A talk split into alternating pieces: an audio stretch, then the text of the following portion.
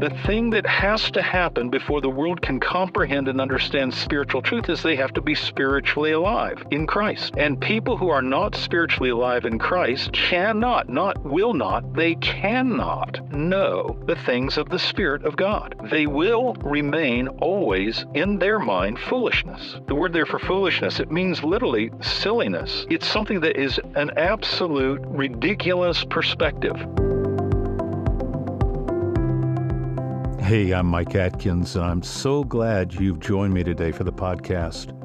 My prayer has been that as we study God's Word together, our hearts will be open to the life changing truth of Christ in us, the hope of glory, to everything the Lord has done for us, but most importantly, to everything the Lord longs to do through us. I'm really thankful for this time together and for the Lord's work in your life.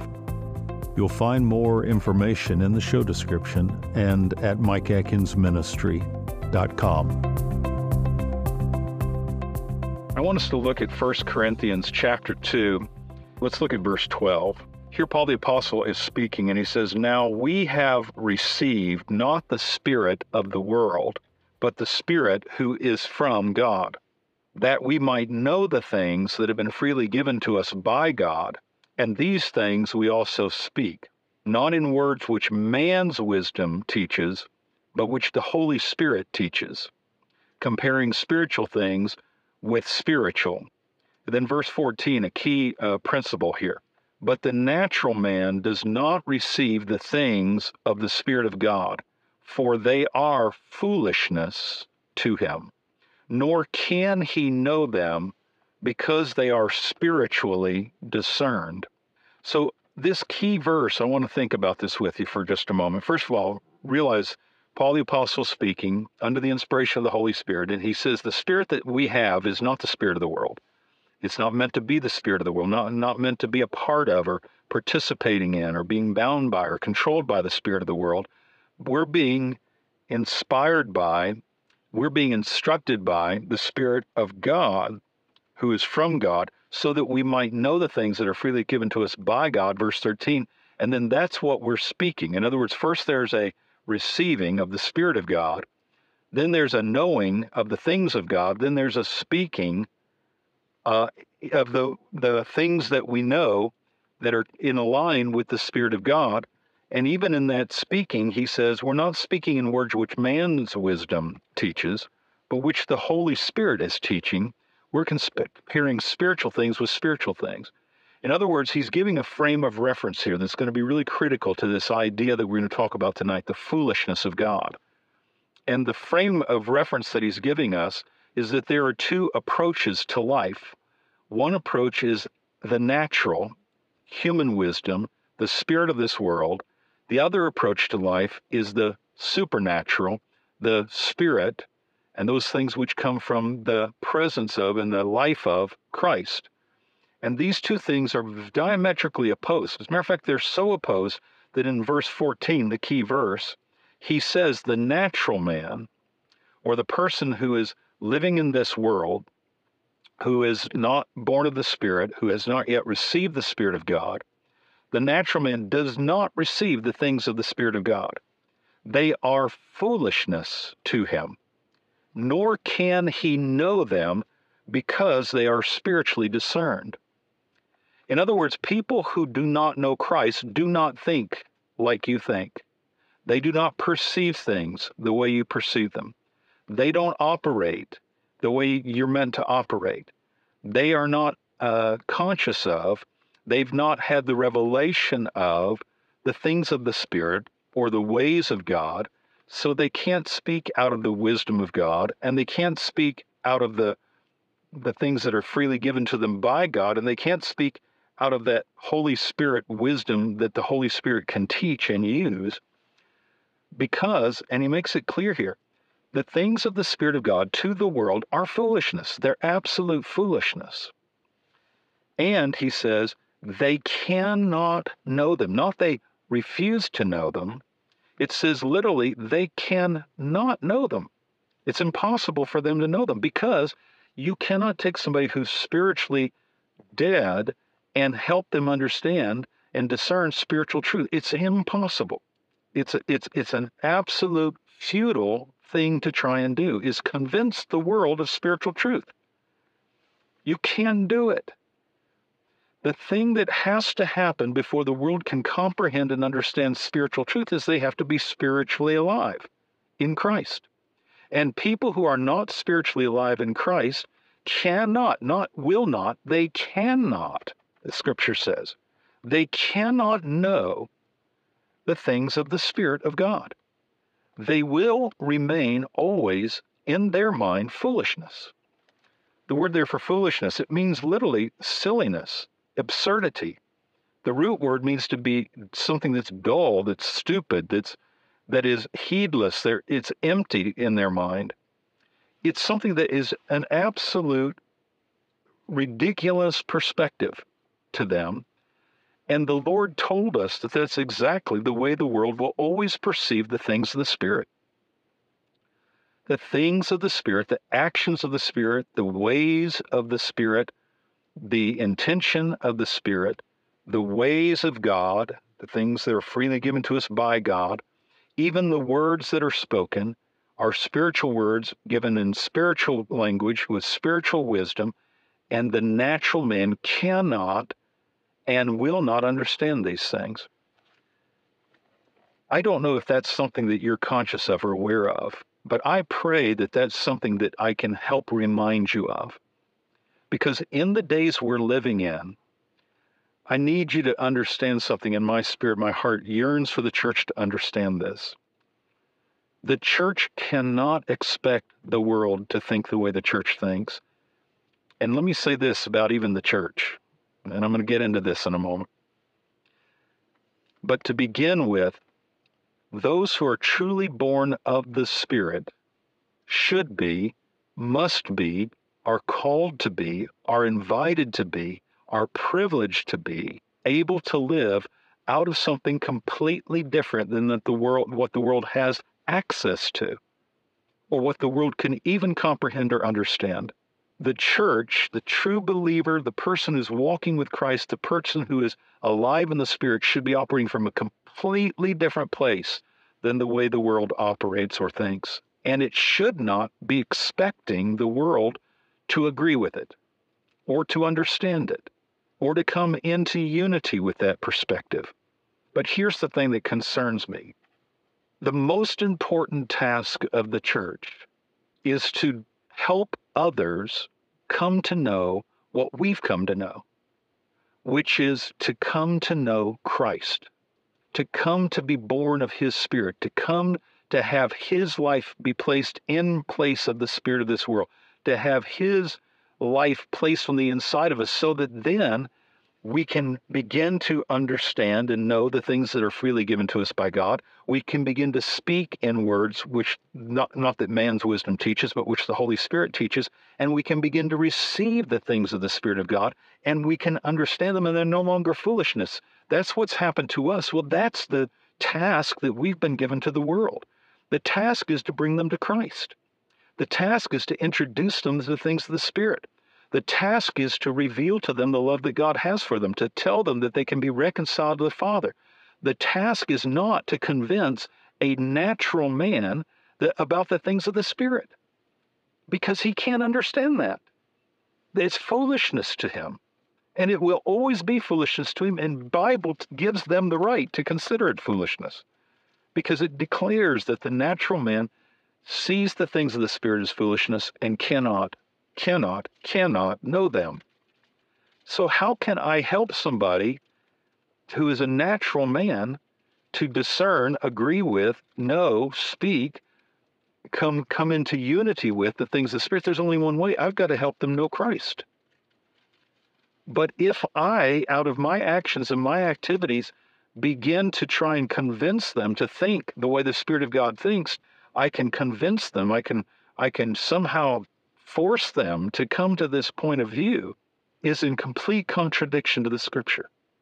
There's only one way a person can understand the things of the Spirit and know them. Only one way. They have to be born of the Spirit. And until they are born of the Spirit, I have no other primary calling in their life. Not to persuade them, it's to convince them of Christ. That's the main calling on the believer and on the church. Now, once that happens, then there's a beginning process by which the Spirit of God can begin to adjust their thinking and show them and reveal to them the things of the Spirit and how the Spirit thinks and how the Spirit does things. But I want to say this tonight. I started by saying that verse 14 is the key verse. The natural man does not receive the things of the Spirit of God, for they are foolishness to him, nor can he know them because they are spiritually discerned. So I started by saying this that the natural man will always view the things of the Spirit as foolishness and will not be able to know them. But can I tell you what really concerns me right now in the body of Christ? It's not about the natural men, not about those who don't know the Lord. My concern is that I, I see an increasing level of people who are believers, who are born of the Spirit, to whom the things of the Spirit are foolishness, and don't seem to be able to know them. What do I mean when I say that?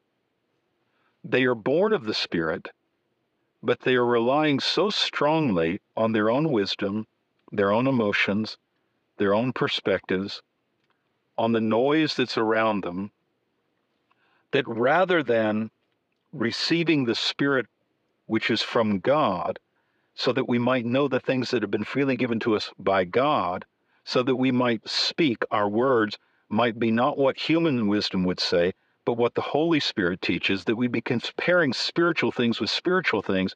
Instead of doing that, we are operating in the same spirit as the world. We are not seeing the things of God, but we're seeing the things of, of the chaos around us. We're not responding or speaking in the wisdom of the Holy Spirit and the wisdom of His words, but we're speaking out of the wisdom of the world, or the wisdom of fleshly emotion or reaction or those kinds of things. And the result is that the things of the Spirit, for example, when the world or the flesh says go, the Spirit says wait. Before long, if we're not operating in the Spirit, not living by the Spirit, not responding by the Spirit, before long, the things of the Spirit can start to look like foolishness, and the things of the flesh can start to look like wisdom. We can actually come to the point that we begin to think that we're operating in wisdom when in fact we're operating in foolishness. Now, I'm going to show this to you in Scripture tonight. Matter of fact, if there's one theme to the book of First Corinthians, at least the first part of it, it's almost entirely about foolishness. What is foolishness? Now, remember our title tonight, The Foolishness of God. We're going to get there. But hang in here with me for a few moments. Let me ask you a question Is it possible that we could get so caught up in the maelstrom and the chaotic perspective of what's going on in the world around us and start to be so, so reactive out of the flesh responses to that? that we've lost the ability to withdraw from the spirit of the world, to withdraw from the things of the world, to get a hold of the Spirit of God, to get a hold of the things of God, to touch the things that Christ has given us freely, to be able to know what God's doing, and then be able to speak not in fleshly argumentation and persuasion, but in spiritual words which come from the Spirit of God? Or is it possible that not only are natural men not receiving the things of the Spirit of God because the things of the Spirit seem like foolishness. My greater concern is what happens if the church starts to see the things of the Spirit as foolishness and start to operate by the same strategies, the same calculations, the same perspectives as the world does, as though we're fighting fire with fire rather than fighting flesh with spirit. Flesh cannot put out the fire of flesh. Only spirit can do that. I believe and I've seen in these years a tendency for the church, if it's not careful, to become so sophisticated, so wise in the ways of the world, so intellectually stimulated, so brilliant in their own strategies that the things of the Spirit feel like foolishness when they meet somebody, when they encounter somebody who's not reacting to everything, who's not on the cutting edge of the latest thing, but is being still, is listening carefully, is waiting, is being wise in their words, is watching to see what God's doing, they see them as foolish. And they can't receive that perspective. They can't understand that. I pray that this is not the case. I pray more than any other time for the church that the church would learn. For you, my brothers and sisters, particularly for, for whom the Lord has given me opportunity to be a voice, let us be a people who do not see the things of the Spirit or the ways of the Spirit or the actions of the Spirit or the different perspectives of the Spirit as foolish. Let me remind you God is the one who said, My ways are not your ways, my thoughts are not your thoughts. Higher than the heavens are above the earth are my ways than your ways, and my thoughts than your thoughts. That's why we need the Spirit of God so that we might know the things that are freely given to us from God, so that we might speak words not of man's wisdom or man's ways, but wisdom which the Holy Spirit teaches, and that we not be like a person in the world to whom the things of the Spirit are foolishness, but we see the things of the Spirit as wisdom. Now, I've stayed on that for a long time, but I wanted to lay that quick foundation and then take you just a little further tonight. We're going to talk about the foolishness of God. I think it'll be a revelation in just a few moments. But I want to take this idea just a little bit further. Look what it says in 1 Corinthians chapter 3. In 1 Corinthians chapter 3 and verse 18, notice what he says here. Let no one deceive himself. Hmm, it's possible for me to deceive myself? It's possible for you to deceive yourself? Notice what he says Let no one deceive himself. If anyone among you seems to be wise in this age, in terms of worldly wisdom and perspective and insight and strategy and concepts, look what he says. Let him become a fool, that he might become wise. For the wisdom of this world is foolishness with God. For it is written, He catches the wise in their own craftiness. And again, the Lord knows the thoughts of the wise, that they are futile.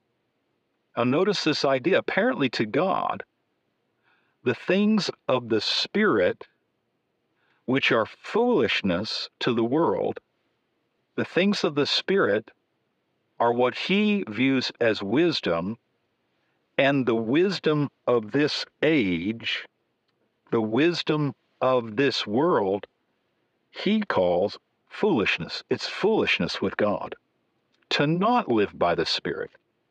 It's foolishness with God to not wait on his revelations and his directions. It's foolishness in God's perspective to not be led by his Spirit, to not be willing to wait upon him, to not be reactive. That's foolishness in God's mind. And he says, if anybody seems to be wise in this age, you meet somebody and boy, they just they got so much insight and they got so many wisdom. They know everything that's going on. They can give you deep and you know deep understanding and the wonderful the understandings and the things that are going. All of these things are going on, and yet notice this: what God says. Anybody seems to be wise in this age, let him become a fool. that he may become wise. I thought about titling this message, What Kind of Fool Am I?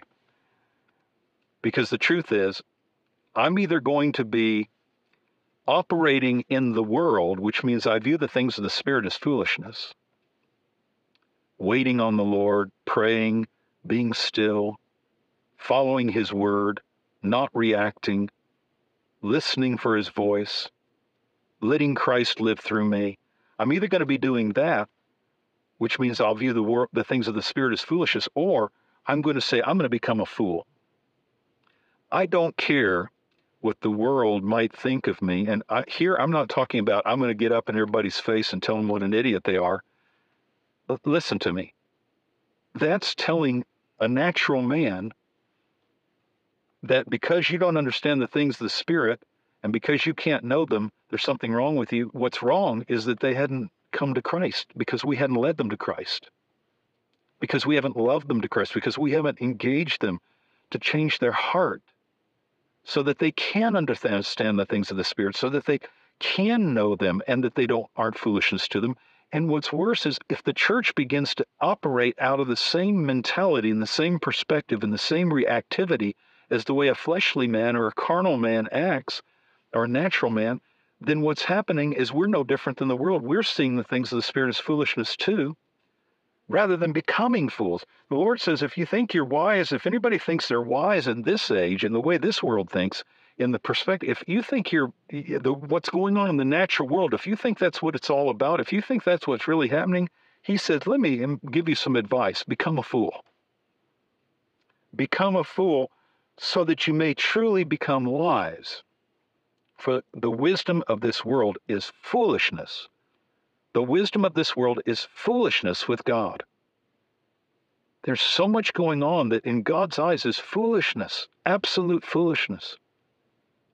In the same way that there's so many things going on among those who are walking in the Spirit that the world sees as absolute foolishness.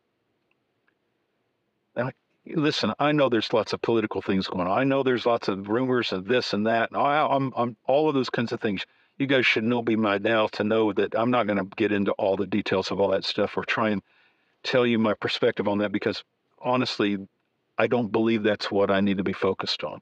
What I want to focus on is this question Are you walking in the Spirit? Are you waiting on God? Are you spending as much time in the Word of God as you are in the words of men? Are you listening as closely, as carefully, as sensitively, as passionately? Are you as excited to get up and read what has God got to say in His Word as you would be to read the front page of the newspaper or see the latest controversy or understand the latest dilemma that's going on? Are you overly perspective wise? Are you overly focused on trying to find a strategy to do something in the natural? Or are you thinking in terms of who could I touch for Christ so that their mind and their heart and their spirit could come alive and they could come to understand the things of the Spirit and they would no longer be foolishness to them, but they'd become the wisdom of God. I tell you, this word foolishness, it, we're going to see it in, in just a few moments. But here's the thing He says, if you think you're wise in this age, if you see somebody think, now there's somebody really wise in what's going on around us, God's counsel to them is become a fool so that you can become wise. What does that mean?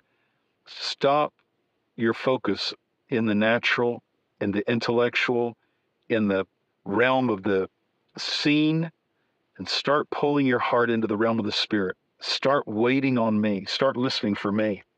The Lord says He catches the wise, this is the worldly wise, in their own craftiness. And again, the Lord knows the thought of the wise, again, the worldly wise. Their thoughts are futile. They may be brilliant, they may be active, but they're futile. Now look what it says over in 1 Corinthians chapter 1 and verse 23. 1 Corinthians 1 and verse 23, now Paul begins to talk about this idea of the difference between spiritual foolishness and worldly foolishness. Notice what he says in verse 23. But we, here he says, here's our here's the the different response, the way we react differently. We preach Christ crucified to the Jews, a stumbling block, and to the Greeks, foolishness. Would you agree that to the world, the cross is foolishness? Well, guess what? God's not surprised by that.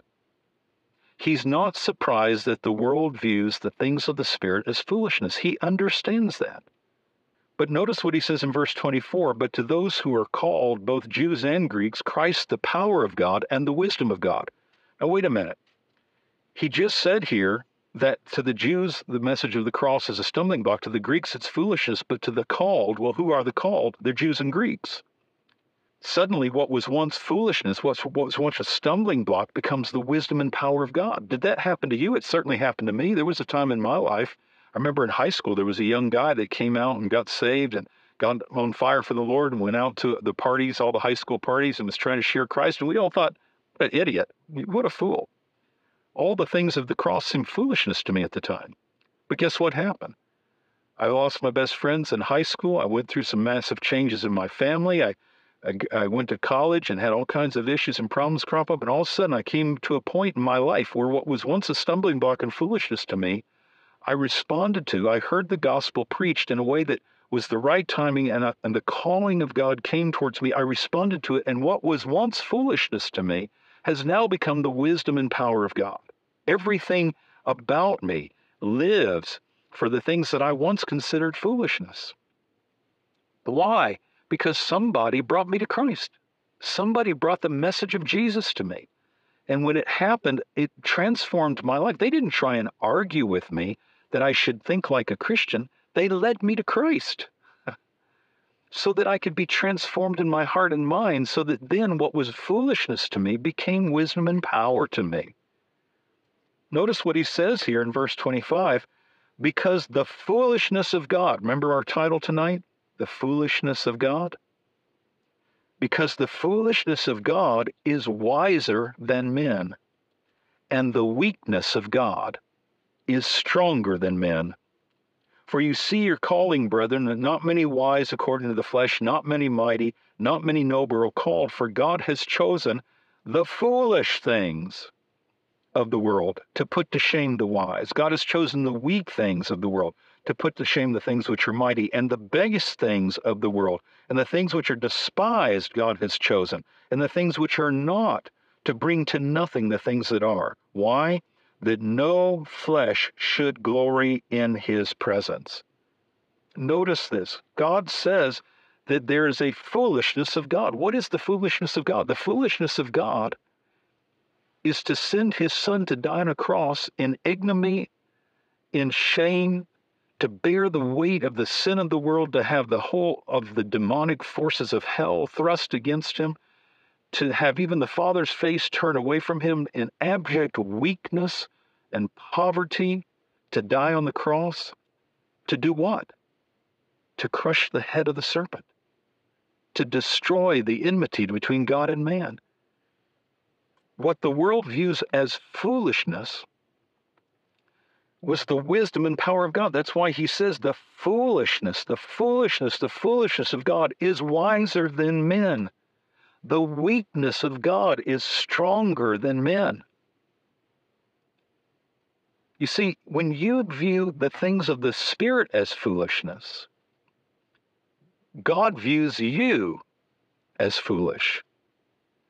But when the world views you as foolish because you are waiting on the Spirit, you're listening to the voice of God, you are rejoicing in your weakness, you're rejoicing in what Christ has done on your behalf. You are not trying to persuade men to change their mind about the things of God, their perspective. You're trying to change the heart of men and reconcile them to God so that they can be born of the Spirit, so that then they can understand the things of the Spirit.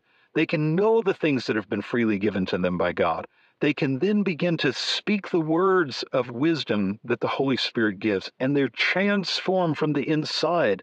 When that becomes our focus, the world and maybe some in the church will think you're foolish because you're leaning on the things of the Spirit. You're being led by the Spirit. You're walking in the Spirit. You're not reacting, responding, re- rejecting, forcefully engaging in the world in your own power and strength and fleshly ideas and gathering others around you and agitatedly trying to change everything. Rather, you're saying, Lord, of whose heart can I lead to you? How can I be your voice, your strength, your wisdom? And let me tell you, the world may view you as a fool. To a Jew, there may be a stumbling block. To the Greek, they may see you as a fool. But when you find that person, that Jew or that Greek, who is at that moment prepared by the Spirit of God to be called like you were one day. One day you were a Jew or a Greek, but you were called by the Spirit of God, and somebody was there to bring the Word of God to you. And when that happened, however it happened, that calling came, and the foolishness of God became the wisdom and power to you. And what you once mocked and ridiculed, you now cherish and value. Saints, having begun in that, is it possible that we would slip back into fleshly perspective, into the spirit of this world, and the spirit of this age, into the wisdom of this world, rather than press deeply into the foolishness of God? The foolishness of God. If you think you're wise in this age, become a fool. Lay down all of your wisdom, lay down all of your perspectives. I want to lay down all of my opinions and ideas. I want to become a fool in this age that I might begin to touch what the scripture says become a fool that you may become wise. Because the foolishness of God is wiser than men, and the weakness of God is stronger than men. Saints, we're in a very critical time in human history. I, I want to say that there have certainly been times of upheaval and challenge and challenge beyond comprehension uh, in ages before us, even in generations just previous to us, wars and and millions of people's lives lost. All kinds of things have taken place in human history. So don't think we're somehow in some uniquely, remarkably horrible time, because there have been many horrible times in human history.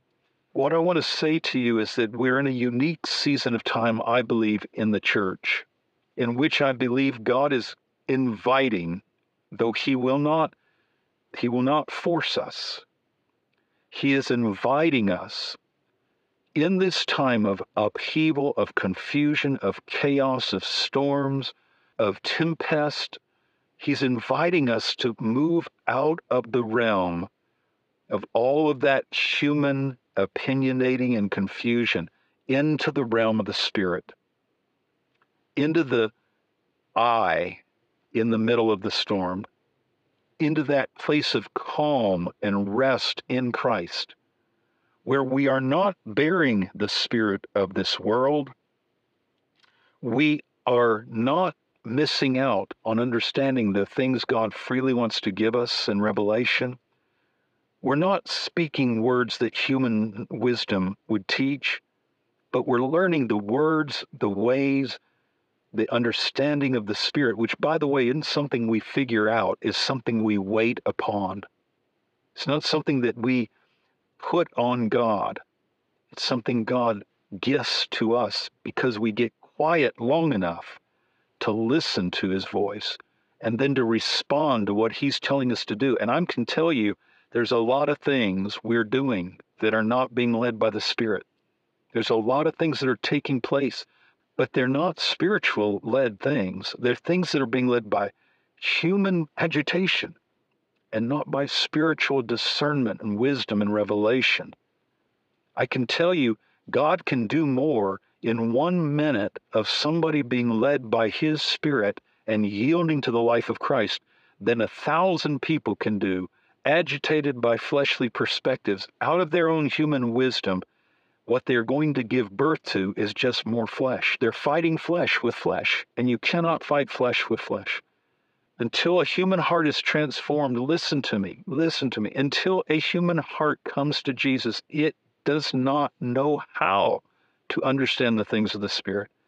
And it's always going to be foolishness to him. But don't let the things of the Spirit become foolishness to us. We're the ones for whom the things of the Spirit should be not like the cross was foolishness, to the Greek, but it should be the wisdom and power of God, the ways of Jesus, his attitude, his perspective, the way he did things, his inability to be motivated or controlled by the circumstances of the world around him, but to be motivated and controlled by the power of the Father's life in him. This is the calling he's placed upon you and me. There's just a couple of last thoughts here that I want to bring you to. I want you to notice that Paul felt so strongly about this. Look what he says here in chapter 2 of 1 Corinthians, verse 1. He says, I, brethren, when I came to you, I didn't come with excellence of speech or of wisdom, declaring the testimony of God. Here he's speaking about human eloquence and brilliant, you know, argumentation. Verse 2, he says, For I determined not to know anything about you except Jesus Christ and Him crucified. Paul's church talking to the church in Corinth who did not know Christ, he didn't go in there with eloquence trying to argue them into thinking the way that the Spirit of God thinks. He knew they couldn't. He knew they couldn't understand or think that way. What he did is he went in there determined not to know anything except Jesus and Him crucified.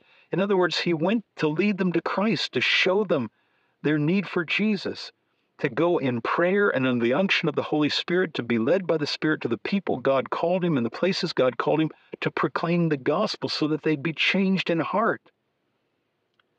He says, I was with you in weakness and in fear and much trembling. My speech and my preaching were not with persuasive words of human wisdom, but in the demonstration of the Spirit and of power. Why? Because I didn't want your faith to be in the wisdom of men, but in the power of God. Paul was concerned about one thing in Corinth to win them to Christ. Now, he knew if he won them to Christ, and they came to understand the cross and the power and the wisdom of God, then God would begin by the power of His Holy Spirit to transform them from the inside. So it wasn't that Paul didn't know a lot. Paul was brilliant. He was a scholar. He was trained by Gamaliel. He was probably one of the most brilliant men of the New Testament world and age. He was a Roman citizen. He was exposed to and trained by some of the most brilliant minds of his age. And yet, Paul deliberately decided not to rely on those things, on his brilliance or his eloquence, but to bring the message of the cross and of Christ. Now, and here's where I'm pulling to a close. I want you to notice this, though. Look what he says in verse 6. However, we speak wisdom among those who are mature in other words, Paul says, don't think I can't talk about anything other than the cross and Christ crucified. There's a whole lot more I can talk to you about.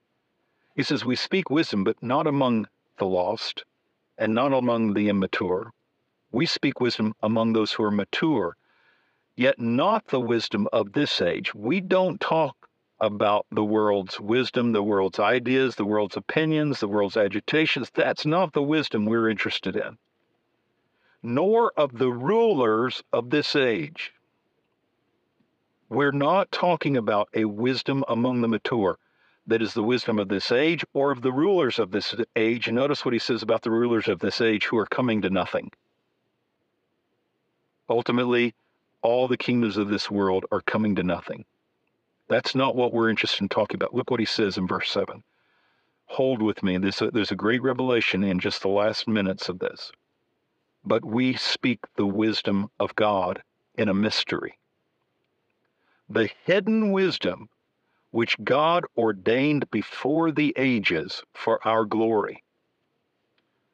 Notice what he says, verse 8, which none of the rulers of this age knew. For had they known, they would not have crucified the Lord of glory. But as it is written, eye hasn't seen, nor ear heard, nor has it entered into the heart of man the things which God has prepared for those who love him. But God has revealed them to us through his Spirit.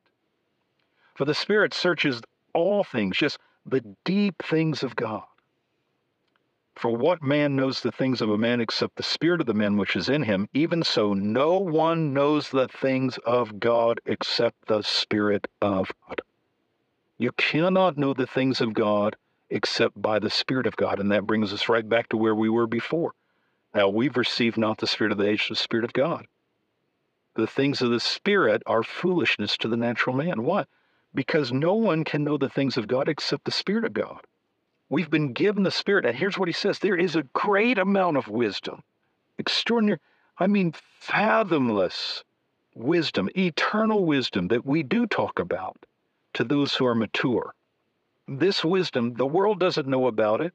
And listen to me, the rulers, no matter how powerful, how brilliant, how strong, how established, how how whatever they are, the rulers of this age, they don't know this either. And he says the rulers of this age are coming to nothing. In the end, all the kingdoms, all the kingdoms of this world are going to become the kingdoms of our Lord and of his Christ. And he's going to rule forever and ever. Now, notice this. He says, verse 7 there, go back. We speak the wisdom of God in a mystery. Wonder what this mystery is. We're about to find out. It's the his hidden wisdom, which God ordained before the ages for our glory. For our glory. God ordained this hidden wisdom that's spoken in a mystery. Verse 8 again, which none of the rulers of this age knew. For if they had known, they would not have crucified the Lord of glory. I, there's so much there that I could go into. Um, my mind is boggled by just the thoughts that the Holy Spirit's speaking to me about that, but I'm not going to go there because I want to end. I want to say then what is? What is this wisdom that's available to the person who has received the Spirit of God, can be revealed to the people who have received the Spirit of God, so that we can know even the deep things of God? So that we can know the things of God by the Spirit of God. What are these things? This wisdom of God that the world calls the foolishness of God. That I'd rather understand the foolishness of God than I would ever try and understand and be mesmerized by and be captivated by the wisdom of men. I'd rather be a fool that I might become truly wise. Well, what is this? Well, look with me in the final verse of Scripture in Colossians. We're closing now. Look what it says in Colossians chapter 1. Colossians 1 and verse 25. Here, Paul the Apostle, same guy, is talking. And remember, what are we talking about? We're talking about a mystery.